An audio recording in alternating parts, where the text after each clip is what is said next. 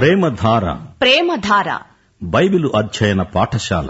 శ్రోతలకు స్వాగతం. కీర్తనల గంధం భక్తిభావ ప్రబోధం. కీర్తనల గంధం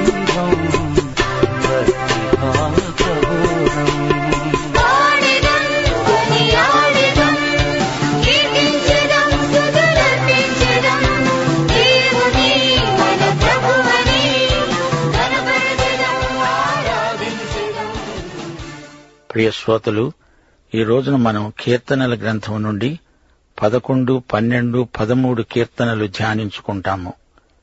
ప్రధాన గాయకునికి దావీదు రాసిన కీర్తన దేవుడే నీతిమంతులకు శరణ్యం అనే భావన ఈ కీర్తనలో విశదీకరించబడింది. యహోవా నీ శరణుజొచ్చి ఉన్నాను. మీరు నాతో ఏమి చెబుతున్నారు? పక్షివలే నీ కొండకు పారిపో అనే. ఎందుకలా అంటారు? దుష్టులు విల్లెక్కు పెట్టారు. చీకటిలో యథార్థ హృదయుల మీద వేయడానికి తమ బాణములు నారియందు సంధించి ఉన్నారే. పునాదులు పాడైపోగా నీతిమంతులేమి చేయగలరు? యహోవా తన పరిశుద్ధాలయంలో ఉన్నాడు. యహోవా సింహాసనము ఆకాశమందున్నది. ఆయన నరులను కన్నులారా చూస్తున్నాడు. తమ కనుదృష్టి చేత ఆయన వారిని పరిశీలిస్తున్నాడు. యహోవా నీతిమంతులను పరిశీలిస్తాడు. దుష్టులను బలాత్కారాసక్తులను ఆయనకు అసహ్యులు. దుష్టుల మీద ఆయన ఉరులు కురిపిస్తాడు. అగ్నిగంధకాలు వడగాలి వారికి పానీయ భాగమవుతాయి. యహోవా నీతిమంతుడు ఆయన నీతిని ప్రేమించేవాడు. యథార్థవంతులు ఆయన ముఖదర్శనం చేస్తారు. శ్రోతలు ఈ కీర్తనపై క్లుప్త వ్యాఖ్యానం వినండి. ఈ కీర్తనకర్త అయిన దావీదు జీవితంలో ఎన్నో కష్టాలు కడగండ్లు తారసిల్లాయి. ఎన్నోసార్లు నిరాశ నిస్పృహల్లో కుంగిపోయిన వేళల్లో ఈ కీర్తనలు రాసి పాడేవాడు దావీదు. ఈ పాటలు దావీదు హృదయంలో నుంచి పెళ్ళుబికు వచ్చిన భావతరంగిణి. సౌలు చేతిలో ఎన్నెన్నో బాధలు అనుభవించాడు ఆ తరువాత తన స్వంత కొడుకైన అబ్షాలోము వల్ల తనకెన్నో శ్రమలు ప్రాప్తించాయి. స్నేహితులు కొందరు చేరి నీ కొండకు పారిపోరాదు అని సలహా ఇస్తున్నారు. కొండ మేకలకు వాసములైన శిలాపర్వతముల మీద దావీదు మునుపు తలదాచుకునేవాడు.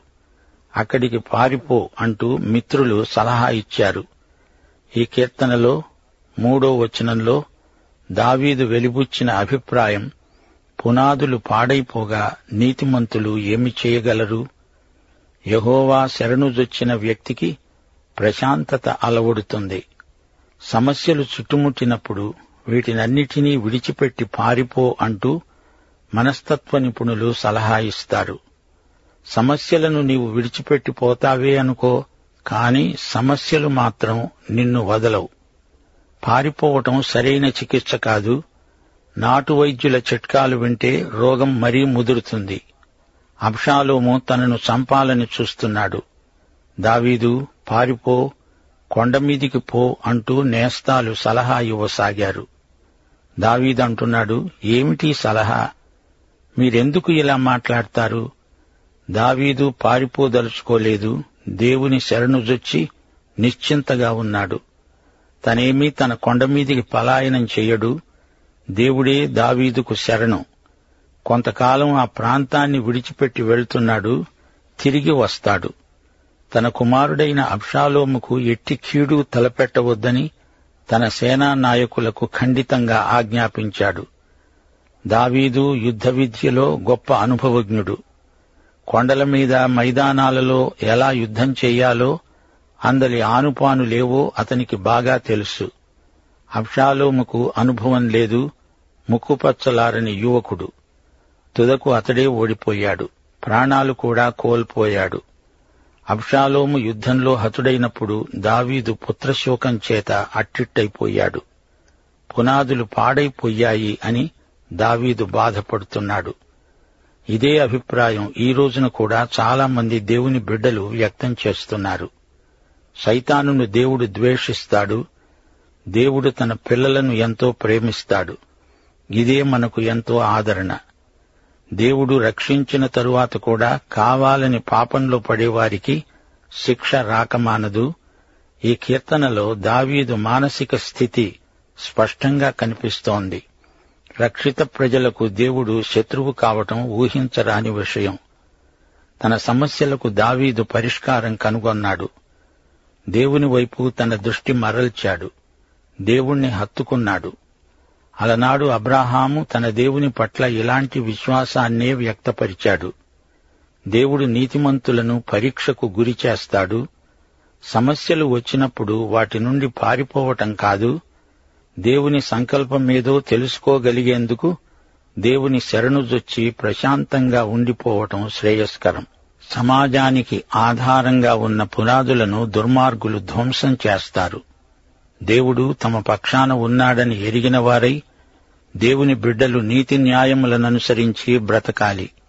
కష్టాలు ప్రమాదాలు ముంచుకు వస్తే దావీదులాగా ధైర్యం వహించాలి. తన బిడ్డలలో ప్రవర్తిల్లేదంతా దేవునికి తెలుసు. ఆయన సింహాసనాసీనుడు. ఆయన సమస్తమును నిర్వహిస్తాడు పరిపాలిస్తాడు. సమస్తము తన బిడ్డల మేలుకే సమకూడి జరిగేటట్లు చేస్తాడు. రెండు తెశలోని పత్రిక మొదటి అధ్యాయం ఏడు ఎనిమిది వచనాలు. ప్రభువైన యేసు తన ప్రభావమును కనపరుచు దూతలతో కూడా పరలోకము నుండి అగ్నిజ్వాలలలో ప్రత్యక్షమై దేవుని ఎరుగని వారికి మన ప్రభువైన యేసు సువార్తకు లోబడని వారికి ప్రతిదండన చేసేటప్పుడు మనలను శ్రమ పెట్టే వారికి శ్రమ శ్రమ పొందుతున్న మీకు మాతో కూడా విశ్రాంతి అనుగ్రహించటం దేవునికి న్యాయమే. ఇదే తలంపును దావీదు ఈ కీర్తనల్లో వ్యక్తం చేశాడు. ప్రకటన ఇరవై ఒకటో అధ్యాయం ఎనిమిదో వచనం ప్రకారం అవిశ్వాసులు అసహ్యులు నరహంతకులు వ్యభిచారులు మాంత్రికులు విగ్రహారాధికులు అబద్ధికులు అందరూ అగ్నిగంధకాల్లో మండుతూ ఉన్న గుండములో పాలు పొందుతారు. ఇది రెండో మరణం. యహోవా ప్రేమించినట్లే న్యాయాన్ని ప్రేమించే వారంతా ఆయన ముఖాన్ని చూస్తారు. నీతిపరుల మరణం తరువాత వారికి ప్రాప్తించే పరలోక వాసాన్ని గురించి దావీదు ప్రస్తావిస్తున్నాడు. వారు పరలోకంలో సదాకాలము దేవుని ముఖదర్శనం చేస్తారు. ఆయన సన్నిధిలో సంపూర్ణ సంతోషం నిత్యానందం. నేను మేల్కొని నీ స్వరూప దర్శనంతో నా ఆశను తీర్చుకుంటాను అంటున్నాడు దావీదు. ఇప్పుడు మనం పన్నెండో కీర్తనలోకి వచ్చేశాము. ప్రధాన గాయకునికి రాయబడిన కీర్తన అష్టమశ్రుతి మీద పాడదగిన కీర్తన. ద్రోహుల బారి నుండి రక్షించుమని సహాయాన్ని కోరుతూ దావీదు ప్రార్థన చేస్తున్నాడు. భక్తిహీనుల మధ్య భక్తిపరులకు శ్రమలు హింసలు తప్పవు. ఇస్రాయేలు శేషిత ప్రజలకు రాబోయే మహాశ్రమలను గురించి ఈ కీర్తన ప్రవచిస్తున్నది. అన్యుల మధ్య నుండి వచ్చిన విశ్వాసులకు కూడా శ్రమలొస్తాయి. దేవునికి ప్రతికూలమైన బోధలు కూడా మొదలవుతాయి. ఇస్రాయేలులో అప్పుడు దేవుని సంఘంలో ఇప్పుడు విమత ధోరణులు కనిపిస్తూనే ఉన్నాయి. పన్నెండో కీర్తన మొదటి వచనం యహోవా నన్ను రక్షించు. భక్తిగల వారు లేకుండా పోయారే. విశ్వాసులు నరులలో ఉండకుండా నశించిపోయారు. అలనాడు ఏలియా అనుకున్నాడు నేనొక్కడే భక్తుణ్ణి మరెవరూ విశ్వాసులు లేరు. దేవుని పక్షాన నేను ఒక్కడే నిలిచి ఉన్నాను. ఇది సరైన మనస్తత్వం కాదు. చుట్టూరా నిర్దేవ వైఖరులు పెచ్చరిల్లినప్పుడు దేవుని బిడ్డలకు అలా అనిపిస్తుంది అంతే. అందరూ ఒకరితో ఒకరు అబద్ధాలాడుతారు. మోసకరమైన మనస్సు గలవారై ఇచ్చకాలాడే పెదవులతో పలుకుతారు. అందరూ అబద్ధాలాడుతారు నిజమే కాని దేవుని బిడ్డలు అబద్ధమాడరు. వారు నిజాయితీ పరులు. ఎదట ఒక మాట ఆ వ్యక్తి లేనప్పుడు అతణ్ణి గురించి మరో మాట. నోరు మాట్లాడితే నొసలు వెక్కిరించడం దేవుని బిడ్డలకు తగిన వైఖరి కాదు. రెండు నాలుకలు పాములకుంటాయి మనుషులకు ఉండకూడదు. యహోవా ఇచ్చకములాడే పెదవులన్నిటినీ బింకాలాడే నాలుకలన్నిటినీ కోసివేస్తాడు. మా నాలుకల చేత మేము సాధిస్తాము మా పెదవులు మావి మాకు ప్రభువు ఎవడు అని వారనుకుంటారు. వారికెంతో గర్వం ఇష్టం వచ్చినట్లు మాట్లాడతారు. సంఘాలలో కూడా ఇలాంటి మాటకారి మనుషులు ఉంటారు. యూదాపత్రిక పదహారో వచనం. వారు తమ దురాశల చొప్పున నడుస్తూ లాభము నిమిత్తము మనుషులను కొనియాడుతూ సణిగేవారు తమ గతిని గూర్చి నిందించేవారు అయి ఉన్నారు. వారి నోరు డంబమైన మాటలు పలుకుతుంది విమత సిద్ధాంతాలకు అమ్ముడుపోయిన భ్రష్టులు. ఐదో వచనం నుండి దేవుని ప్రజల తరహా ఎలా ఉందో చూడండి. బాధపడే వారికి చేయబడిన బలాత్కారమును బట్టి దరిద్రుల నిట్టూర్పులను బట్టి నేనిప్పుడే లేస్తాను. దేవుడంటున్నాడు నేను నా బిడ్డలను దాచి ఉంచుతాను. సురక్షిత ప్రదేశంలో వారినందరినీ క్షేమంగా భద్రంగా ఉంచుతాను. రక్షణను కోరేవారికి నేను రక్షణ కలుగజేస్తాను అని యహోవా సెలవిస్తున్నాడు. యహోవా మాటలు పవిత్రమైనవి అవి మట్టి మూసలో ఏడుమారులు కరిగి ఊదిన వెండి అంత పవిత్రమైనవి. దుర్మార్గులు ముఖస్థుతి మాటలు పలుకుతారు. వారి మాటలు నమ్మదగినవి కావు. దేవుని మాటలు మహాపవిత్రమైనవి. ఎడతెగక వినదగినవి. దేవుని వాక్యము అనే దుర్భేద్యమైన కోటలో ఆయన మనలను భద్రంగా ఉంచుతాడు. యహోవా నీవు దరిద్రులను కాపాడుతావు. ఈ తరము వారి చేతిలో నుండి వారిని నిత్యము రక్షిస్తావు. నరులలో నీచవర్తన ప్రబలమైనప్పుడు దుష్టులు గర్విష్ఠులై నలుదిక్కులా తిరుగులాడుతారు. ఈ రోజున లోక వ్యవహారం అచ్చం ఇలాగే ఉంది. మహాశ్రమల కాలం రాబోతోంది. అప్పుడు కూడా ప్రజలు ఇలాగే ఎంతకంటే ఎక్కువగా బరితెగి తిరుగాడుతారు.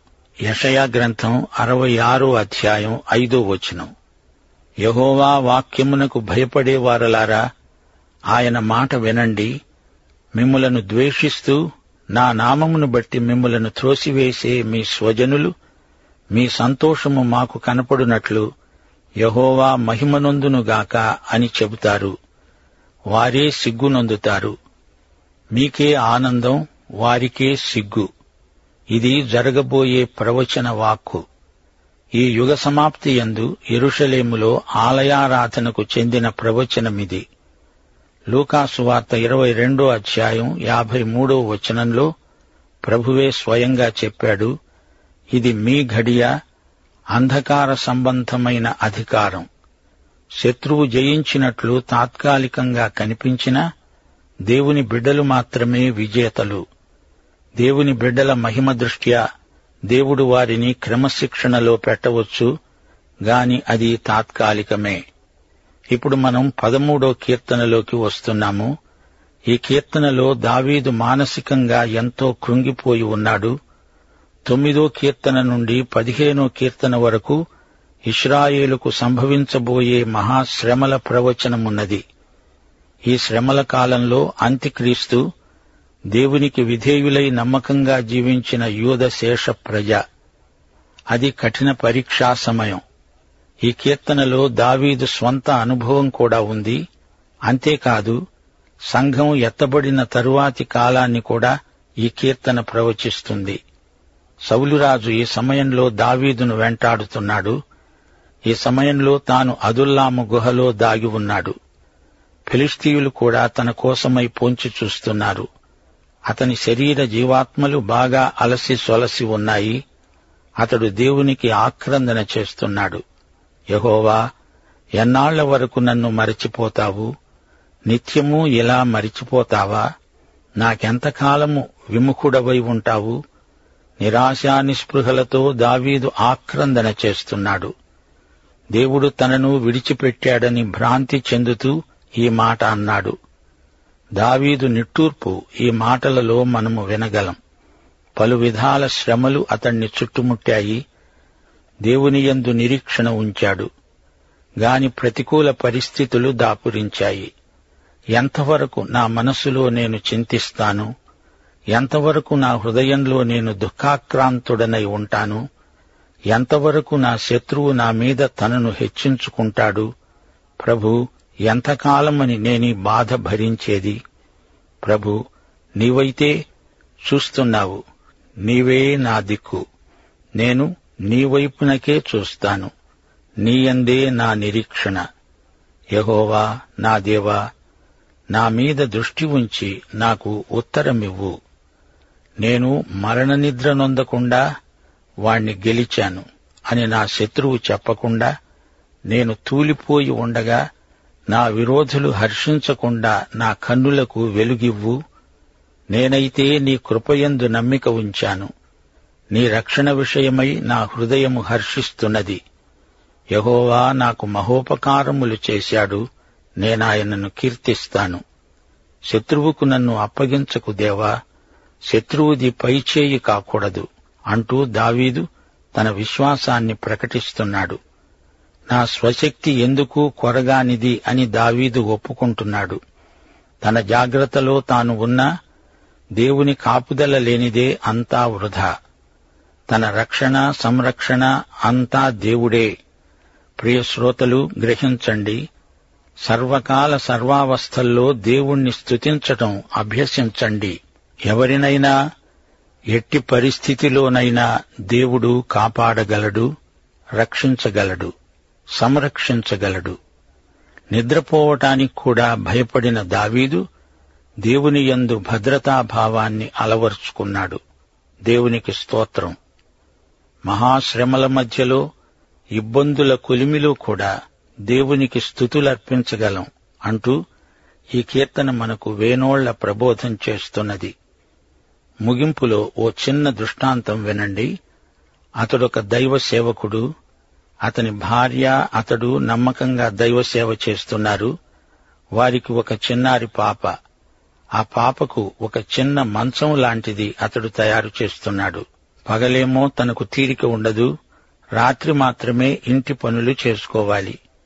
వరండాలో చలిగా ఉందని సామానంతా తెచ్చుకొని వంటగదిలోనే రాత్రంతా కష్టపడి పాప కోసం ఒక చిన్న బెడ్ తయారు చేశాడు. భార్య వచ్చి పాపను దానిమీద పడుకోబెట్టి చూచి ఎంతో సంతోషించింది. అయితే తయారైన ఆ బెడ్ను బయటికి తేవడానికి వీలు కాలేదు. వాకిలి చిన్నది బెడ్ ఐదారు సెంటీమీటర్లు ఎక్కువ వెడల్పుంది. వాకిలి పట్టదు. భార్యాభర్తలిరువురూ ఎంతో నిరుత్సాహం చెందారు. చూచారా శ్రోతలు మన స్వప్రయత్నంతో ఎంత ప్రయాసపడినా పరలోకంలో ప్రవేశించలేము. దేవుని కృప కావాలి అంతే. తీతు పత్రిక మూడో అధ్యాయం ఐదో వచనం. మనము నీతిని అనుసరించి చేసిన క్రియల మూలముగా కాక తన కనికరము చొప్పుననే ఆయన మనలను రక్షించాడు. దేవునికి స్తోత్రం. పాఠం సమాప్తం. మన రక్షణకర్త అయిన యేసుక్రీస్తు వారి కృప ప్రేమమయుడైన తండ్రి వాత్సల్యము పరిశుద్ధాత్మ అన్యోన్య సహవాసము మనకందరికీ శాశ్వత కాలము తోడై ఉండునుగాక. ఆమెన్.